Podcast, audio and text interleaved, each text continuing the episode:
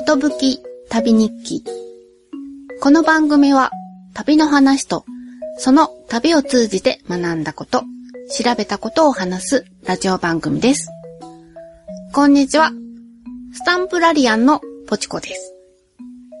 スタンプラリーに参加する人のことを勝手にスタンプラリアンって呼んでます。今、名古屋市交通局がスタンプラリーを開催してます。全部で87ある地下鉄の駅と、市バス沿線にある歴史に関連した施設14カ所に置かれているスタンプを押すんです。全部で101カ所。かなりの数です。101のスタンプは地下鉄の路線に応じて3つのグループに分けられてて、それぞれコンプリートすると地下鉄の車両を描いたピンバッジがもらえます。全部コンプリートすると3種類のピンバッジとパーフェクト賞として特製クリーナークロスがもらえるんです。週末に1日乗車券を買って、1日中地下鉄に乗ってスタンプを押して、ピンバッジを一つゲットできました。スタンプラリアンは意外に多くて、老若男女、いろんな人がスタンプ台に集まってきます。ある施設で、私の前でスタンプを押してる人に、係の人が、たくさん集まってますねって話しかけたんですね。そしたら、その方、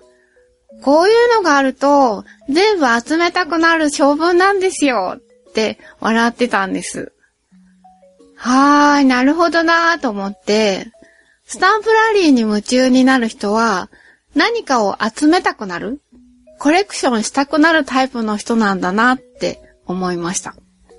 もちろん、私もそのうちの一人です。スタンプラリアンは、仲間なんだみんな。仲間がたくさんいるんだと思ったら、嬉しくなって、よーし、全部コンプリートするぞーって気合が入りました。全部集まったら番組で報告しますね。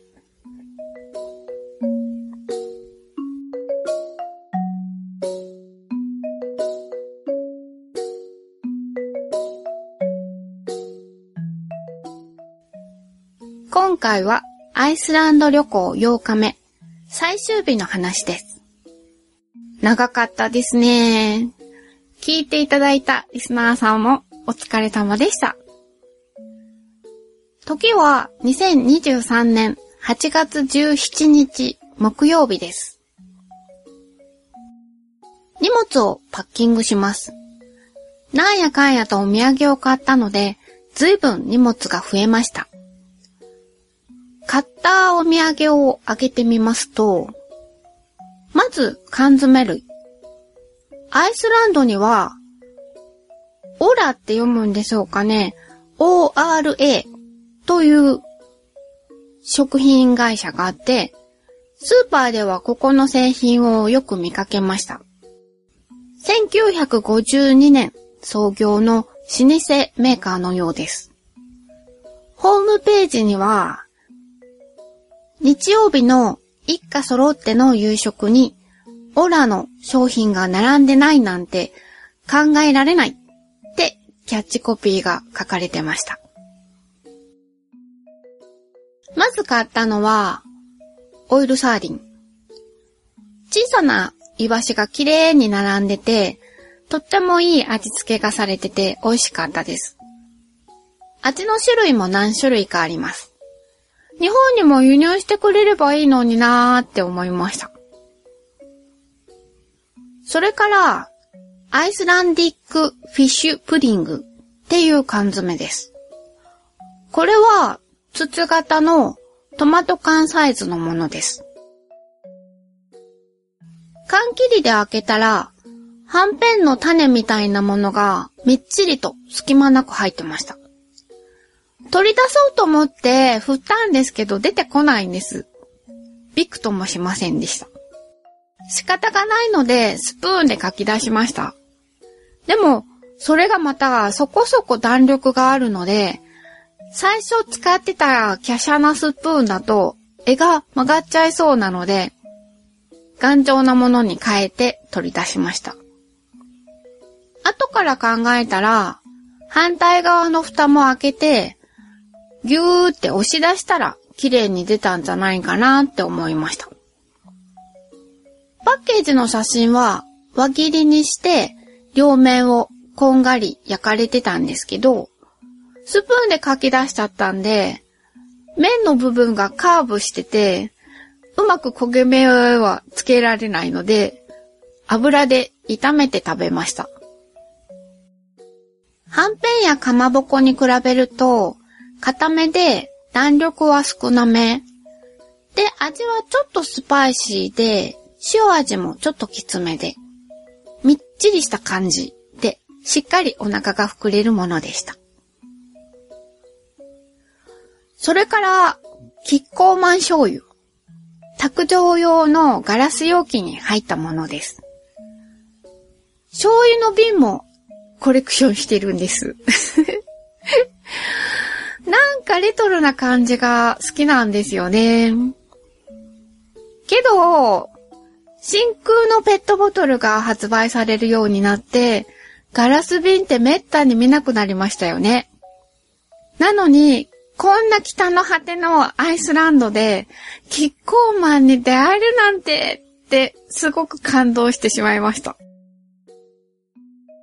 キッコーマンの瓶は、すでに日本のものに加えて、英語圏のものとドイツ語圏のものを持ってるんですけど、アイスランドで見つけたものは、イギリスで生産されたもので、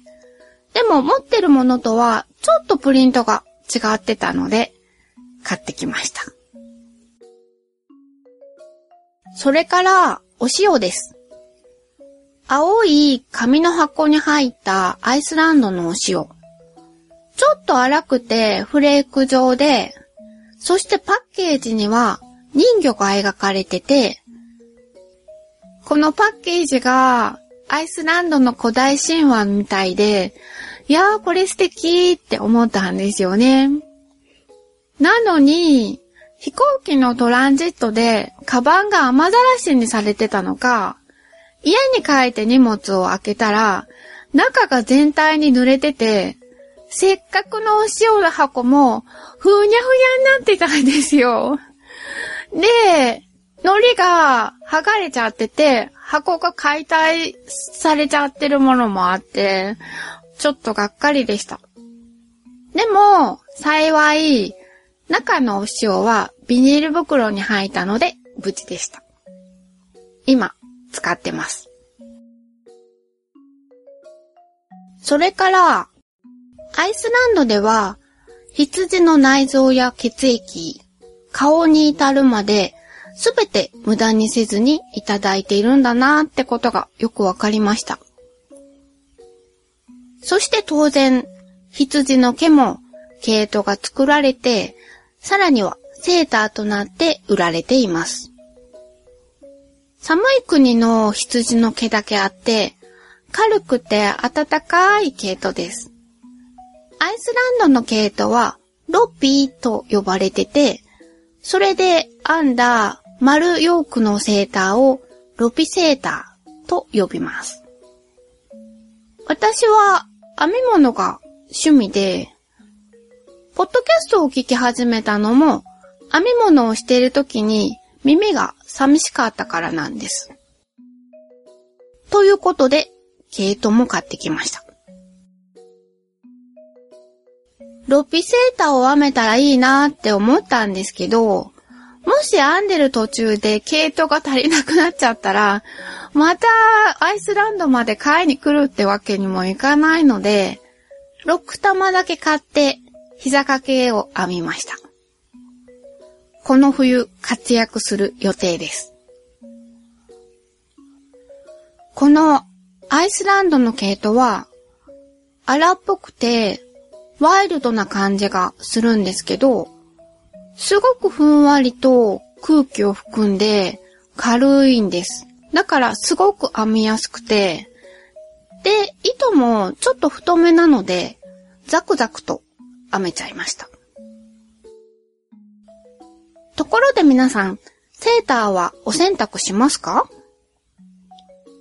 私は、ワンシーズン着たら、おしゃれ着用洗剤で手洗いしてからしまってます。でも、アイスランドの人たちは、セーターを洗わないんだそうです。ある雑誌に紹介されていた人は、お母さんに編んでもらったセーターを20年以上着続けていて、その間に一度も洗ったことがないそうです。毛糸工場の人もインタビューで、ブラッシングするだけで十分って答えてます。洗うと耐久性が落ちて、むしろ良くないっておっしゃってます。なんかそれを読んで、来年の春はセーターを洗おうかどうしようかなって、ちょっと悩み始めました。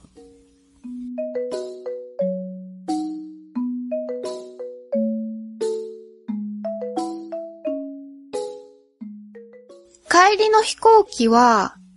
その日の夜中、日付が変わって夜中の1時発だったので、丸々1日時間がありました。まずは、アイスランド唯一の海水浴場に行きました。ノイトホールスビークっていうところで、レイキャビックの街中から南に車で10分ほどの距離です。事前に調べたところでは、人工のビーチと、ビーチを眺められる場所に細長い温泉がすらえられてます。ビーチを眺めながら温泉なんていい感じですよね。でも、この日は朝から雨が降ってて寒かったのもあるし、夕方からブルーラグーンっていう温泉に行く予定が入っていたので、ここの温泉に入るつもりはなかったんですけど、どんなところかなと見たかったので寄ってみました。すると、7、8人の人が温泉に入ってました。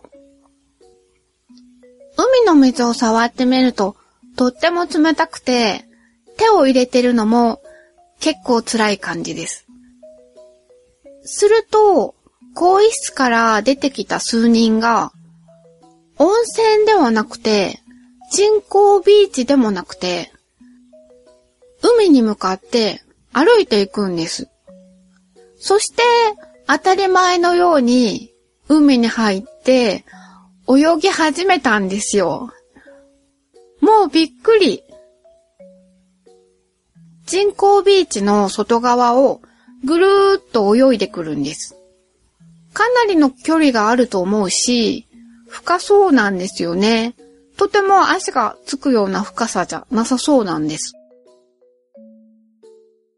でも、その後も次々と人がやってきて、どんどんみんな海に入っていくんです。で、おかしいのが、みんな水着を着てるんだけど、手袋と靴下のようなものもつけてて、で、たくさんの人が毛糸の帽子をかぶってるんです。何にも持たずに泳いでいく人もいるんですけど、浮き輪をつけて、ぷかぷかとのんびり泳いでいく人もいました。みんな人工ビーチの左手から海に入って、そして右手から上がってくるんです。で、水から上がってきた人たちですけど、特に震えてるわけでもなくて、普通に歩いて帰っていきます。なんか自分とは同じ人間だとはとても思えなかったです。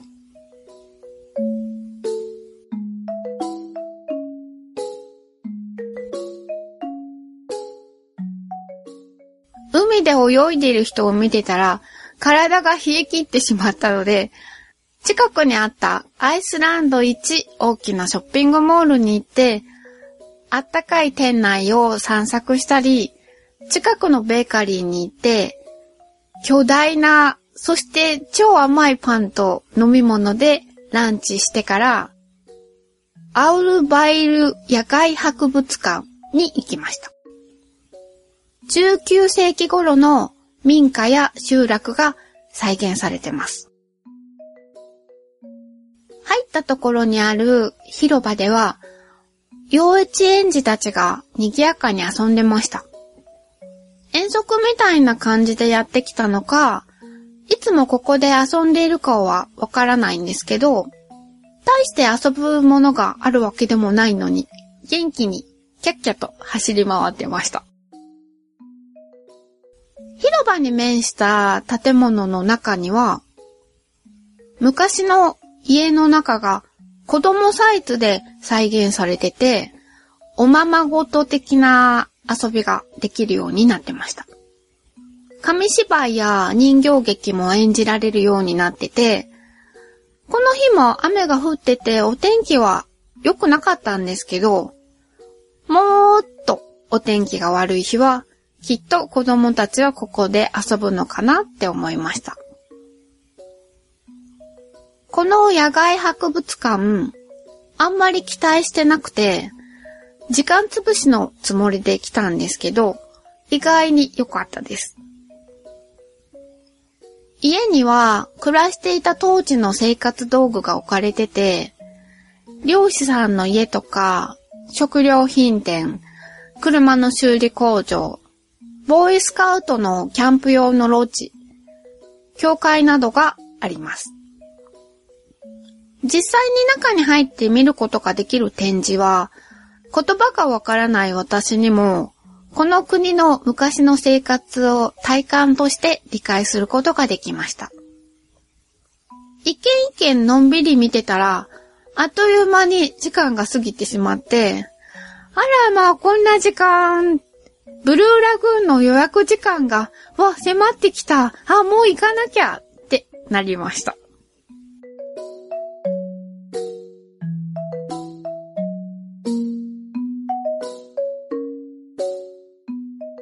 アイスランド旅行の最後に行ったのは、ブルーラグーンというお風呂です。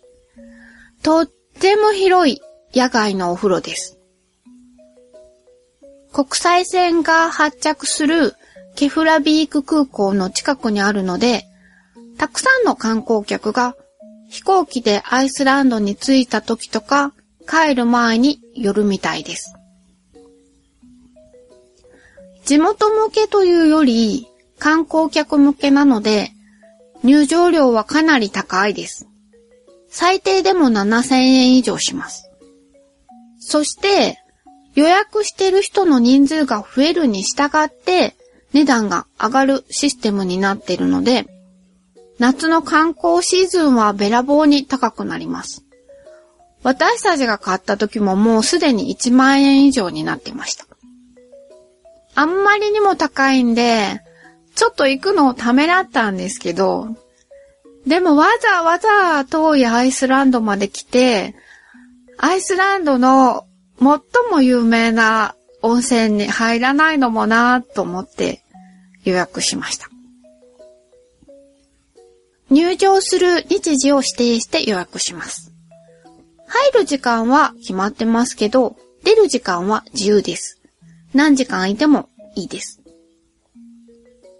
入場料には、バスタオルと飲み物が一杯、それからシリカの顔パックが含まれています。車がブルーラグーンに近づくと、あたりはゴツゴツした溶岩と、つるっとした白いものがあたり一面を覆ってます。なんかちょっと異様な風景だと思いました。駐車場に着くと、大雨でした。おまけに駐車場からブルーラグーンの建物まで、両側を岩で挟まれた小道を歩いていくんですけど、それが結構距離があるんです。着いた時にはもうカッパはずぶ濡れ。もうこのベタベタのカッパを日本まで持って帰るのかって思ったら、ちょっと憂鬱になりました。入り口でリストバンドが渡されます。ロッカーの開け閉めや有料のサービスを受けるときに使います。更衣室はとっても広くて何部屋もあって、それぞれの部屋の周囲にロッカーがずらりと並んでます。そして、ところどころに、ロッカーに鍵をするためのパネルがあります。ロッカーを閉めるときは、ドアを閉めて、近くのパネルにリストバンドをかざすとガチャンとロックされます。開けたいときは、もう一度リストバンドをかざすと開きます。なんか、ちゃんと開くかどうか心配で、何度か開けたり閉めたり してしまいました。でも、問題が一つあります。自分のロッカーの番号を覚えていないといけません。部屋がたくさんあるので、自分のロッカーの場所がわからなくなっちゃうんですよ。お風呂に入ってる間も、定期的に番号を思い出しては呪文のように唱えてました。そんなのに、戻るとき、女性更衣室は1階にも2階にもあって、で、違う階に行ってしまって、ロッカーを探すんだけど、自分のロッカーの番号が見つからなくて、えー、どうしようないって思って、係の人に聞いてみたら、階が違いますよって 教えられました。私はそれぐらいで済んだんですけど、やっぱりロッカーがわからなくなっちゃう人もいましたし、なぜかロッカーが開かなかったりとか、結構周りを見てるとトラブル続出でした。本来、アイスランドのお風呂に入るときは、服を脱いで、すっぽんぽんの裸のまんま水着を持ってシャワー室に行って、そして体を洗ってから水着を着るっていう順序なんですけど、ここは外国人ばかりなので、みんな水着を着てシャワー室に向かってました。とはいえ、アイスランドのお風呂の入り方を事前に学んでくる人も多くて、本当に裸でシャワーに行かなきゃいけないのって、係の人に聞いてる人も結構いました。シャワー室もちゃんと個室になってました。ボディーソープと髪の毛を洗う用のシャンプーにトリートメントも備え付けられてました。ちなみにこれらは出口にあるお土産屋さんで販売されてます。建物内は暖房が効いてるので、すっかり忘れてたんですけど、外へ出ようとしてびっくり。めっちゃ寒かったです。雨は上がっててよかったんですけどね。もう、外に出たらもう寒くてたまらないので、急いでお風呂に浸かりました。でも、寒かったです。お湯は結構ぬるかったです。ここのお湯はブルーラグーンというだけあって、青みを帯びた乳白色です。もともと、この近くでは、1976年から地下から200度にもなる熱水が汲み上げられていたんだそうです。でも、この水には海水やミネラルが混ざってるので、そのままでは使えなくて、その熱水を使って真水を温めて、その真水を町へ送って暖房などに利用していたんだそうです。で、真水を温め終わった海水とかミネラルが混ざったお水は、施設の外にそのまま流されてたんだそうです。流した水は、最初のうちは地面に吸収されて、消えていってたそうなんですけど、もともとこの辺りの地面は溶岩で覆い尽くされてて、その溶岩の穴に、この水に含まれてるシリカが溜まっていって、どんどん水はけが悪くなっていって、水が溜まるようになり始めたんだそうです。で、そこに溜まったお湯が体にいいっていうことが分かって、で、今のような広々とした人気の入浴施設になっていったんだそうです。なので、このお風呂の縁は、ゴツゴツした溶岩で、で、ところどころにすべすべの白いシリカが結晶したものが付着してます。お湯の白さはシリカが溶けているからで、青色は水に含まれている藻が関係していると言われているんだそうです。シリカはお肌をツルツルにしてくれるそうで、希望すればドロドロのシリカパックがもらえます。なので、顔を真っ白にしてる人がたくさんいました。私は肌が弱い方なので、やらなかったんですけど、夫は嬉しそうに塗ってました。でも、シリカを長く塗っていると、逆に肌が荒れるので、15分で洗い流してくださいねって言われました。また、シリカが髪の毛につくと髪がバリバリになってしまうらしいので、髪の毛が濡れないように、そしてまた、金属は変色することがあるので、アクセサリーは取ってくださいねって注意されました。メガネも取った方がいいですって言われたんですけど、私はすごく目が悪いので、メガネを取ったら全然見えなくって、足元も危ないし、迷子になっちゃいそうなので、メガネをかけたまま履いたんですけど、メガネがね、曇って困ってしまいました。お風呂の近くの地熱発電所からは、ものすごい勢いで水蒸気が出てて、このブルーラグーン全体も霧に覆われているような感じでした。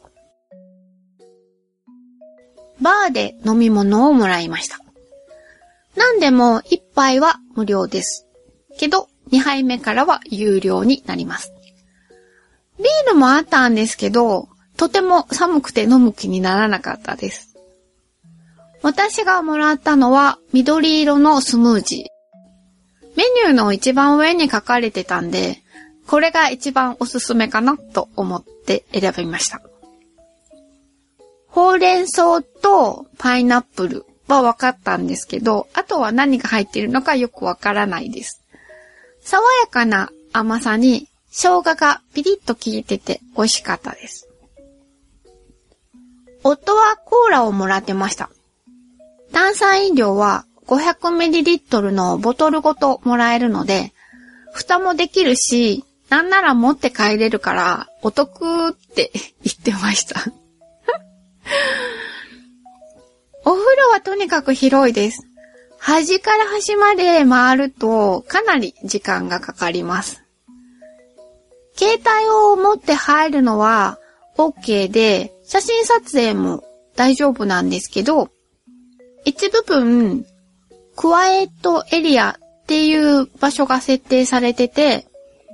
写真撮影禁止で、おしゃべりも控えて静かに楽しみましょうって書かれてました。サウナもあるし、あと滝もありましたよ。歌声優も楽しめます。のんびりと楽しんでたら、1、2時間はすぐに経ってしまいます。メインの建物に大きな時計がついてます。で、いつの間にか、あらあらもう出なきゃっていう時間になりました。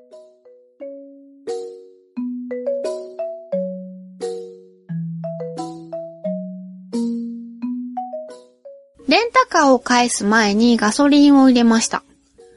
ガソリンスタンドは結構あるので、ドライブ中も困ることはなかったです。24時間やってるところもありました。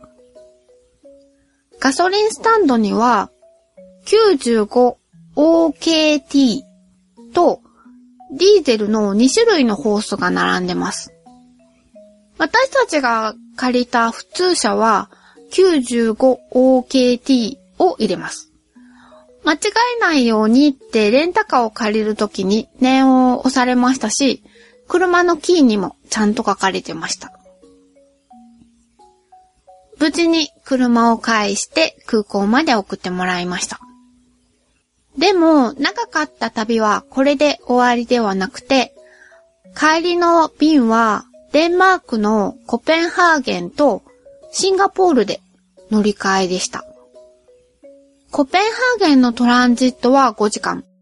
シンガポールではなんと18時間もありました。コペンハーゲンは空港から街の中心まで電車で20分ほどで行けるので、人魚姫の像を見てきました。そしてシンガポールではマーライオンを見てきました。すでにベルギーの小便小僧は見たことがあるので、世界三大がっかり観光地って言われている人魚姫、マーライオン、小便小僧を制覇できました。でもこの三大がっかり、全然がっかりしなかったですよ。人魚姫も、マーライオンも、その国をよく表している象徴だなっていう感じで、とても良かったですよ。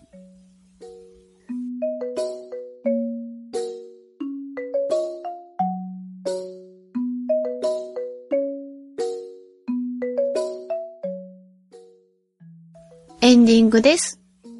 X にハッシュタグ、ことぶき旅をつけてポストしていただいたものを紹介したいと思います。巻貝さんから。あれ？